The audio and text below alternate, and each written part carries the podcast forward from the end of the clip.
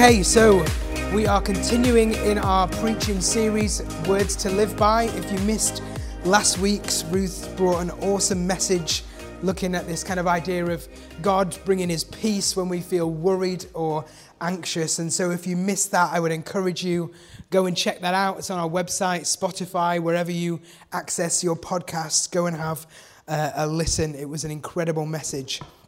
But this week, uh, for the first time in this series, we're going to delve into the Old Testament. Um, so if you have your Bibles, then turn with me to Exodus 14. All right, we're starting at verse 10. It says this As Pharaoh approached, the Israelites looked up. Is this right? Yes, good. As Pharaoh approached, the Israelites looked up, and there were Egyptians marching after them. They were terrified and cried out to the Lord. They said to Moses, Was it because there were no graves in Egypt that you brought us to the desert to die? What have you done to us, bringing us out of Egypt? Didn't we say to you in Egypt, Leave us alone, let us serve the Egyptians? It would have been better for us to serve the Egyptians than to die in the desert. And Moses answered the people, Do not be afraid. Stand firm, and you will see the deliverance the Lord will bring you today. The Egyptians you see today, you will never see again. The Lord will fight for you. You need only be still. Then the Lord said to Moses, Why are you crying out to me? Tell the Israelites to move on. Raise your staff and stretch out your hand over the sea to divide the water so that the Israelites can go through the sea on dry ground. So many of you will know the story of, of Moses and what kind of went on in his life, but he was born an Israelite, but it was in a crazy time where Pharaoh was wiping out uh, firstborn children because he was worried about the growth of the Israelite nation in Egypt. And so, uh, so Moses was kind of put in a basket and drifted down the river and picked up by Pharaoh's daughter and raised actually in an Egyptian palace. And so we kind of see um, him growing up in the palace. And then, as a kind of grown man, he's walking around and he sees an Egyptian beating up one of his fellow Israelites. And he's just not okay with that. And so he kind of retaliates out of anger and actually ends up killing this Egyptian. And because of that and all that goes on, he finds himself fleeing out into the desert. And it's in that moment, it's in that place where he comes across the burning bush. And many of us will be familiar with Moses and the burning bush. He sees this bush and it's on fire, but it's not being destroyed, it's not being burnt out, burnt up. And then out of this bush comes a voice. The voice of God begins to speak to him through this burning bush and gives Moses a mission. God gives Moses a mission. He says, You are the man that is to go back to Pharaoh and to say to him, Let my people go. They've been in slavery for far too long. So you're the one. You are the chosen one. This is your mission. This is your purpose. This is your goal. Go back to Pharaoh and say, Let my people go. And so Moses, like any born leader, then begins to uh, make up all these excuses as to why he's not going to do that, why he's not the right man. And he's like, I've got a stutter, I'm, I'm unqualified. And, and then he asks this, this voice coming out of the bush, Who shall I say has sent me? Who shall I say has sent me? And the bush says, I am sent you. I am. And Moses is like, No, no, no. I'm looking for an actual name. And the bush says, I am who I am. And Moses is like, no, no, uh, I'm looking for a name. Is it like Derek, Bert, Frederick? Give me an actual name that I can go back and say, this is who sent me. And the bush sticks with it. God says, I am. I am. And what Moses didn't realize was that in this moment, God was actually declaring and defining for the first time in Scripture who he really is. Who he really is. I am. Everything that you need, I am. Everything that you lack, I am. Everything that you could ever want or need, I am. And so this bush sends Moses off with this mission, with this purpose. You are to go back to Pharaoh and tell him, Let my people go. Let my people go. I am who I am. And so Moses finally obeys God and he, he goes on this mission and he, he finds himself back in the palace of, of Pharaoh and he looks up at Pharaoh and he says, Enough's enough. Let my people go. God has sent me. Let my people go. And Pharaoh looks back at Moses and he says, No. And so Moses is like, Okay, God, I've done what you asked me to do. Over to you. And isn't that really cool? Because actually, Moses was given a job, and his job was to go to Pharaoh and to say the words, Let my people go. And he did exactly that. And it didn't work. But he didn't need to do anything else because that's all he'd been asked to do by God. You just need to go to the palace and say to Pharaoh, Let my people go. And Moses was obedient in what he did. And so he just kind of said, Okay, God, over to you over to you. And that's what it can be like for us the freedom that can come for us when we realize that all we need to do is walk in obedience to what God has called us to do. All we need to do is exactly what God has asked us to do. You see, God didn't ask Moses to challenge Pharaoh to a duel or to break in in the middle of the night and, and rescue them silently. So Moses just did exactly what was asked of him. He went to Pharaoh and he said, Let my people go. And it didn't seem to do the trick. And so he just kind of stepped aside and said, God, over to you. And God stepped in. I am stepped in. And then he brought about the 12 plagues that we, we know about. And actually, it was that kind of final plague, sorry, the 10 plagues. And it was that final one where, where actually God began to wipe out the firstborn children. And it was kind of this echo, this, this shadow of, of Pharaoh's actions that actually brought Moses into the palace because Pharaoh was destroying the firstborn children. And so there's a beautiful kind of synergy here if you can see it through the death and, and destruction. But actually, this was the final straw for Pharaoh. And he said, Okay, I've had enough. Let them go. Let them go. And so, by Moses stepping aside and letting God do his thing, we see the rescue of these people. And actually, about two million people left slavery that night and they headed into the desert towards the promised land. Who knows that to get to the promised land, you're going to have to go through a desert? to get to the promise that God has spoken over your life, we're going to have to go through some challenging times, some tough times. And, and actually, what you'll see through the story of the Israelites is that they came up against many challenges on their journey to the promised land. And I believe that as God speaks promises into our lives and over our futures, that actually on that journey, there'll be some obstacles, there'll be some challenges. And you know, for the, for the Israelites, among other things, one of the things that we've just read about was that they came to the Red Sea, this impassable uh, obstacle that was in their way, and they needed to get across, but they had no way of doing it. It wasn't just like a little stream, it was a massive river that was gushing with water. Just to step into it, they'd have been gone. And so they had no way of getting across.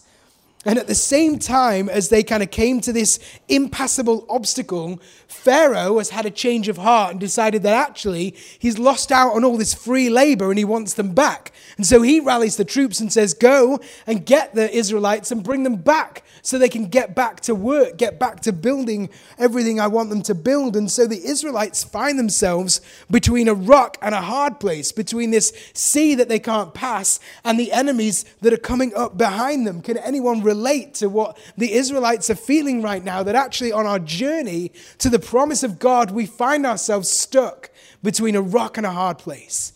And it feels like whichever way we turn, we're going to run into some troubles we're going to struggle. And so, what did the Israelites do in this moment? They've headed out on this journey full of excitement, full of passion, believing in the promise that God has given them, that He's going to take them into the promised land, this beautiful place flowing with milk and honey, where they can be free and they can prosper and they can grow. But then the journey becomes a little bit challenging and they come up against some obstacles and they face this seemingly impassable challenge. And so naturally, they look for someone to blame. And so they're looking around and they're thinking, who can we point the finger at? And they're like, Moses, you brought us here. This is your fault. What have you done? Have you brought us here to die? They get very dramatic, don't they? You've brought us here to die. We were happy in Egypt. And he's like, What? You were slaves. You were abused. You were raped. You were forced into labor. Your children were sacrificed to false. You were happy. You want to go back. I mean, if that was me, I'd be like, on you go. on you go.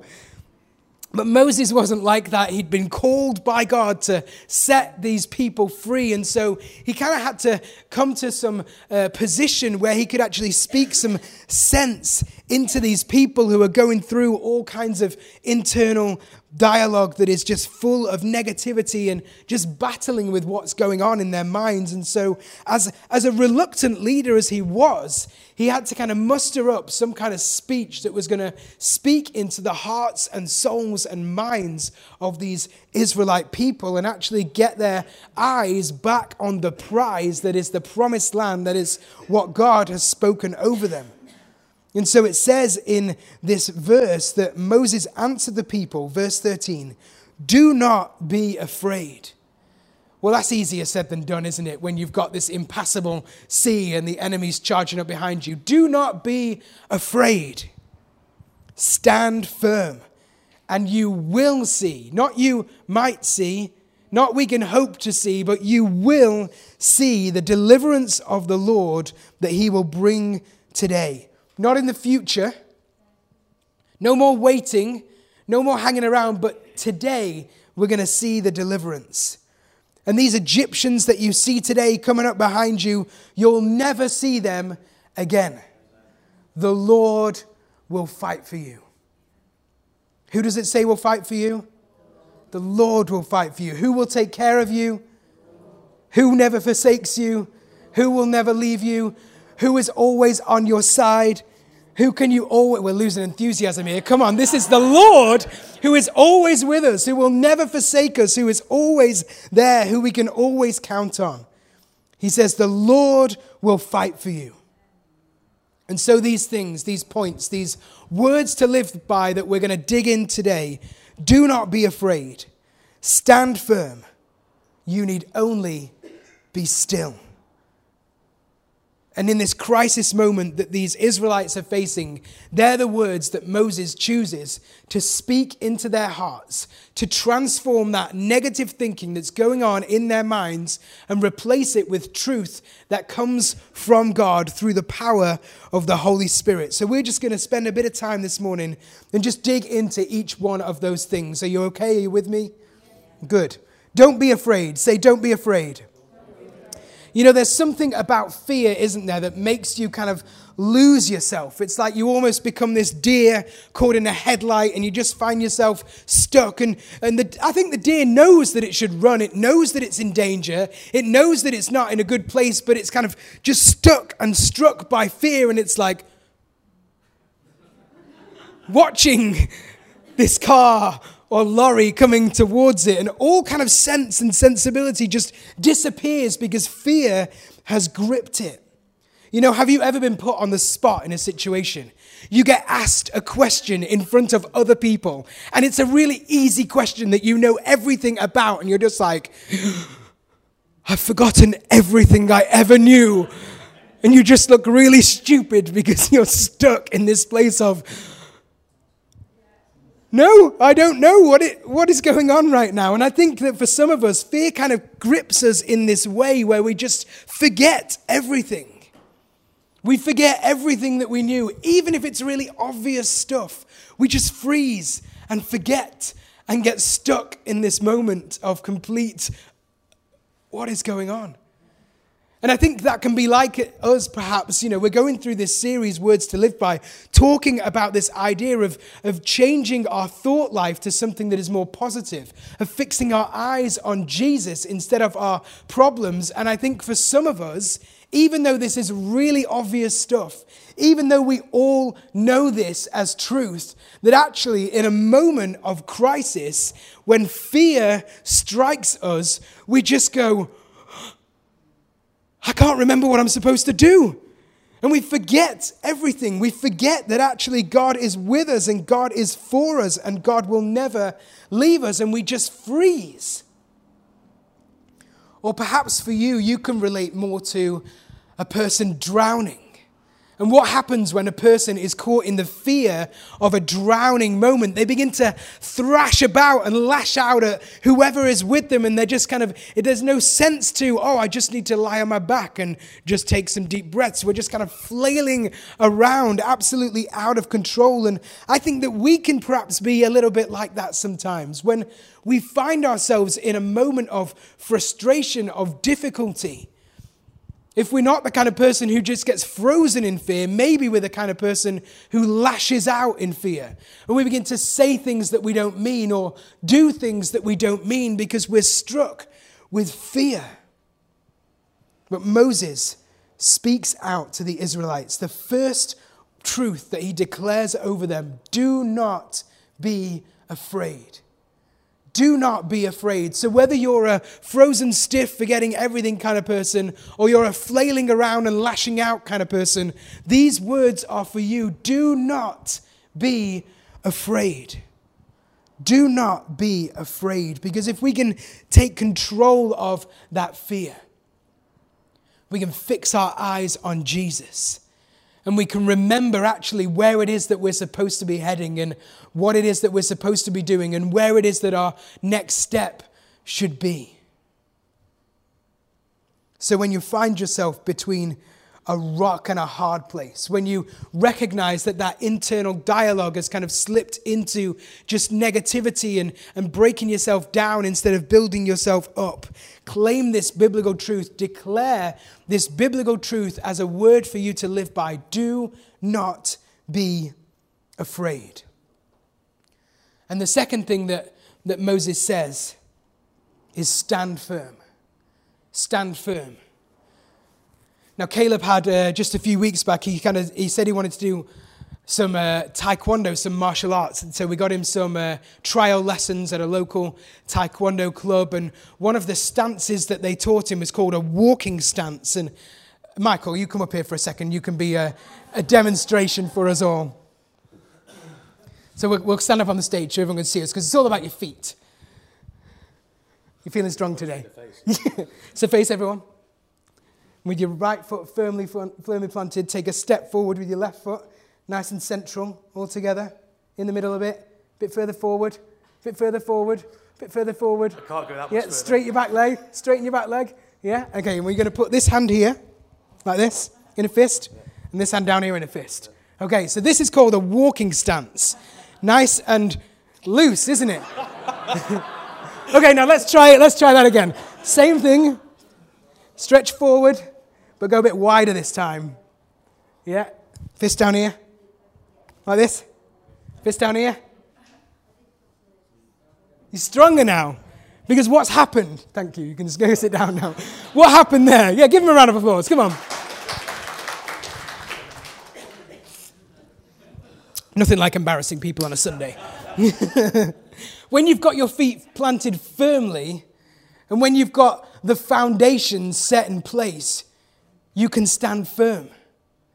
But if we've not got our feet planted correctly, if we've not got the foundation set properly, then we're going to get knocked over really easily when our enemies come to attack us. And, and this, this whole idea of standing firm is as much about a physical battle as it is the spiritual battle. Because when we're going through stuff in our mind, if we don't have a firm foundation, if our feet are not planted strongly in a good position, then we'll just get knocked over. We've got to have our feet planted firmly in the truth and love of Jesus Christ. That kind of foundation, foundational understanding that we were all created in the image of God. That kind of foundational knowledge that He is for us.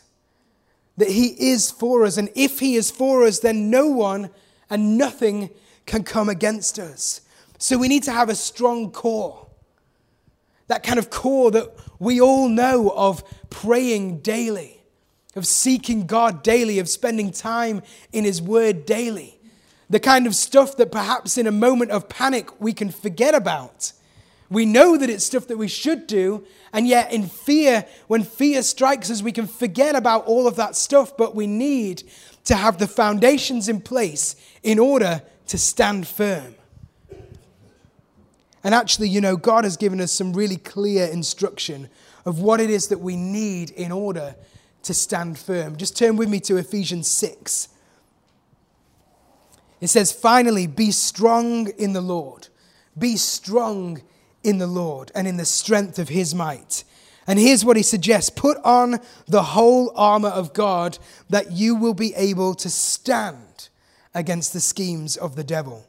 For we do not wrestle against flesh and blood, but against rulers, against the authorities, against the cosmic powers of present darkness, against the spiritual forces of evil in the heavenly places. This is what we're talking about throughout this series this internal battle, this spiritual battle that goes on in our minds and in our spirits that tries to knock us off the path that God has for us. Therefore, take up the whole armor of God, that you may be with, that you may be able to withstand in the evil day. Having done all of that, to what? To stand firm.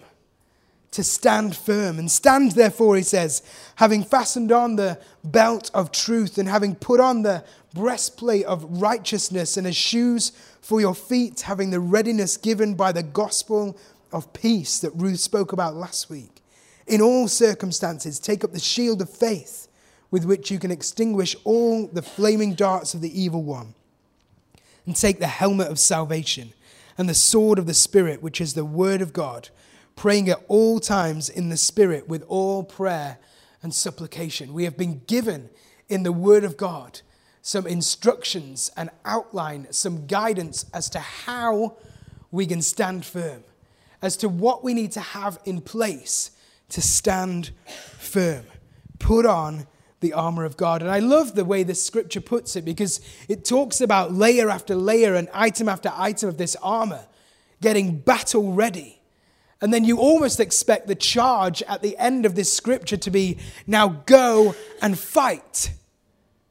But that's not what it says. It says, and after all this, stand. Stand. We're just to stand firm, prepared for battle, but standing firm.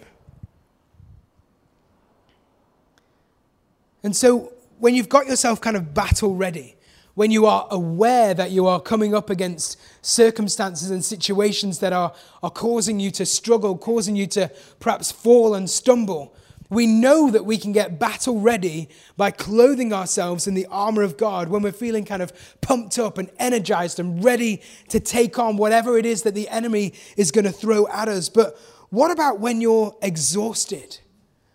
What about when you're, you've no longer got any energy left to stand?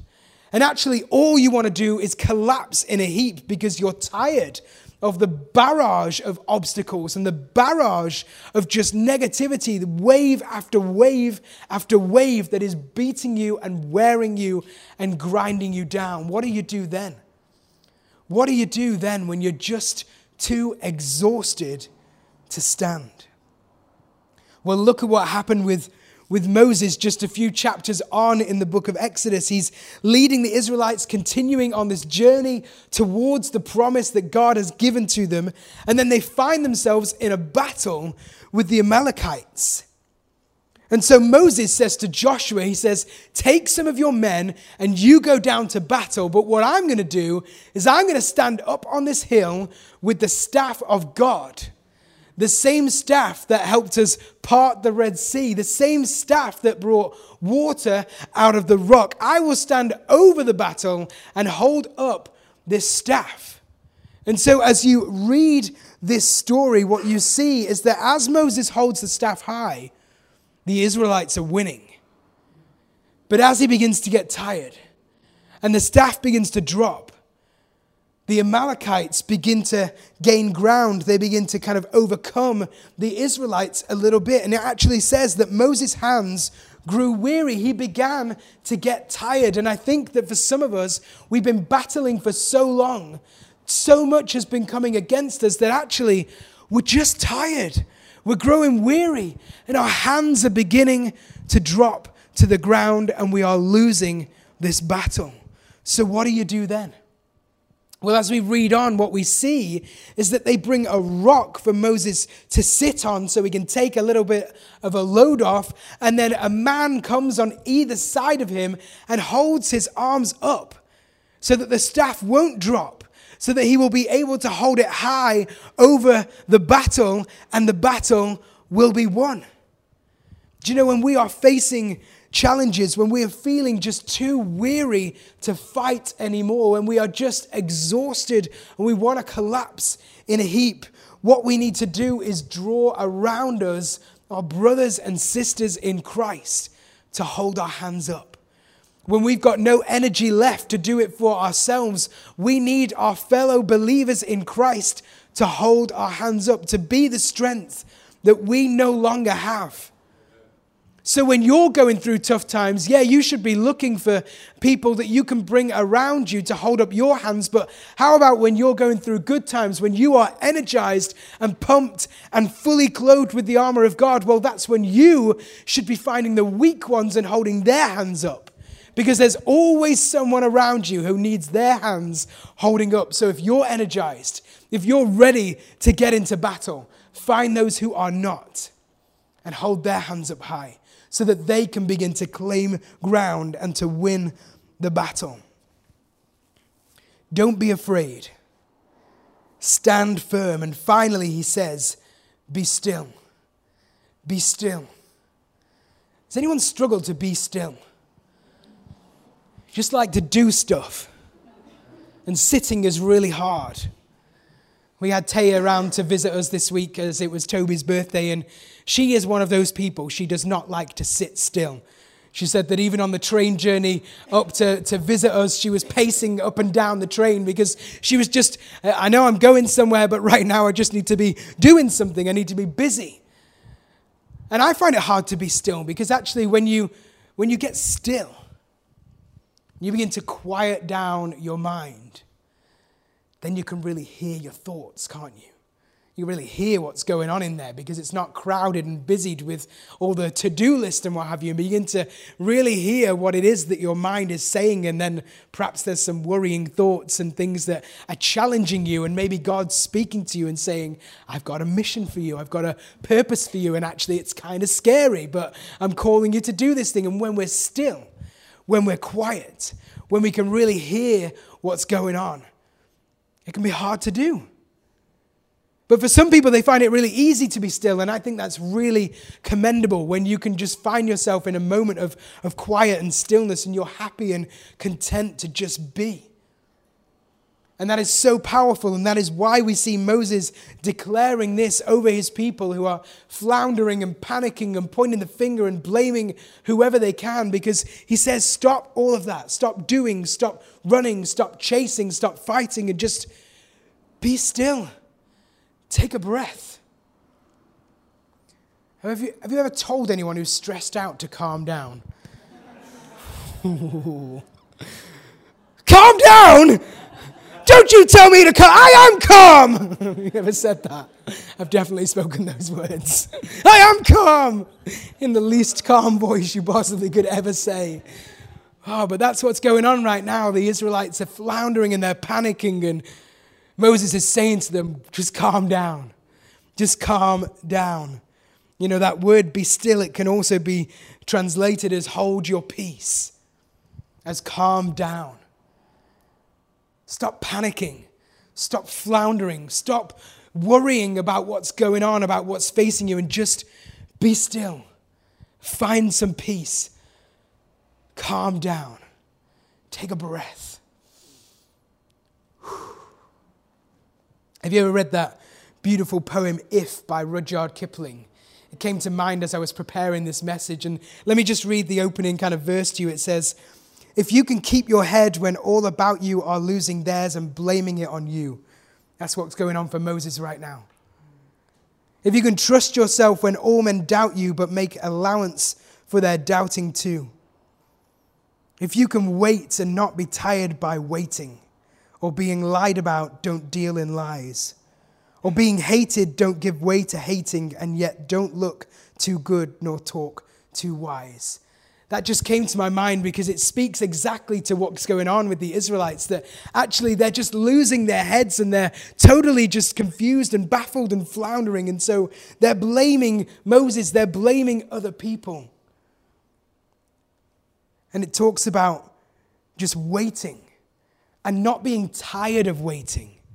That can be hard, can't it? When God's given us a promise and we know it's true, that He's spoken something into our future and we believe Him without a shadow of a doubt that He will come through for us, but we're waiting. And we're waiting. And we're still waiting weeks, months, years later to see this promise fulfilled. Can we not grow tired of waiting? Can we not grow tired of waiting? Sometimes it's hard to be still, isn't it? When what we really want to do is just chase after whatever it is, try and do it in our own strength, try to achieve it or earn it or win it. But God's saying, just be still. Just be still. Stand firm. Wait. Wait. And keep on waiting. And it's in that stillness when we, when we quiet down the noise, when, when we actually manage to quiet down those lies that seek to destroy us and take us away from our God given purpose. And actually, in the confidence that we know that our identity is found in Christ and in nowhere else, when we can quieten ourselves down and we can quiet down those lies, it's then that we can see the truth that God is with us, that God is for us. Be still and know that I am God. And so these are the words to live by that Moses speaks over his people in their moment of struggle, in their moment of crisis. Don't be afraid. As hard as that might be in whatever circumstance you're facing, don't be afraid. Stand firm. Make sure your foundations are in place. Make sure you have got a core strength of all of the things that you know that you should be doing. Spending time in God's Word, praying to Him, seeking Him. Make sure that you have got it all in place so you can stand firm. Not so you can go charging into battle. Not so that you can go off and do anything, but that you can be still. Be still. And what happens next in our passage this morning? God comes through for them. Time and time again, we see through the story of the Israelites that even though they panic, even though they worry, even though they doubt, God comes through for them. He brought them through. If we can take hold of these words to live by, God will deliver. Not He might, not we can hope for it, but God will deliver. You will see the deliverance the Lord will bring you today. If we can put these words into action, that it says, the Lord will fight for you. The Lord will fight for you. Amen. Amen. Let's pray. Father God, we do just thank you for this promise that actually, if we can declare these words over our lives, if we can put these words into action in our circumstances, in our situations, when we find ourselves coming up against a rock and a hard place, when we find ourselves just stuck, forgetting everything, God, would you just remind us of the truth that you are with us, you are for us, you will never leave us or forsake us.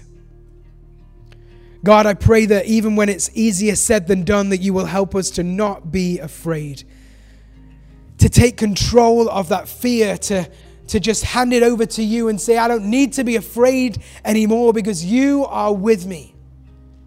You are with me. And God, I pray that you will help us all to stand firm, to stand firm on the promises and the truth that our identity is found in you and nothing else. To stand firm on the promises of the cross, that you died and rose again and you gave us life. You paid the price for all our sins. We are no longer sinners, but we are made righteous in you by the work of the cross.